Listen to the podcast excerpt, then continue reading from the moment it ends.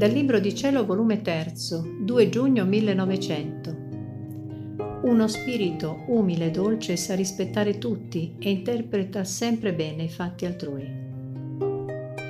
Trovandomi nello stesso stato, questa mattina per qualche poco ho visto il mio adorabile Gesù che se ne stava dentro il mio cuore che dormiva.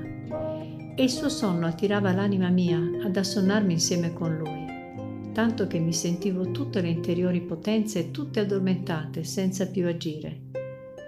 Delle volte mi sforzavo di uscire da quel sonno, ma non potevo, quando per poco si è destato il benedetto Gesù e ha mandato tre volte il suo alito dentro di me e mi pareva che lui restasse tutto assorbito in me. Dopo mi pareva che Gesù se li attirasse un'altra volta dentro di sé, quei tre aliti che mi aveva mandato e io mi sono trovata tutta trasformata in lui.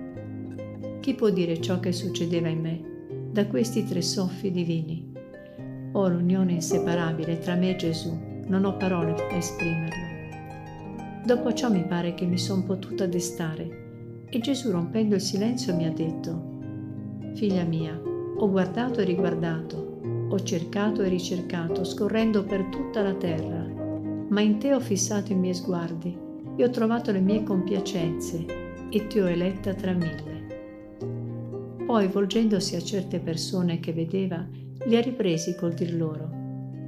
La mancanza di stima della persona altrui è mancanza di vera umiltà cristiana e di dolcezza, perché uno spirito umile e dolce sa rispettare tutti e interpreta sempre bene i fatti altrui.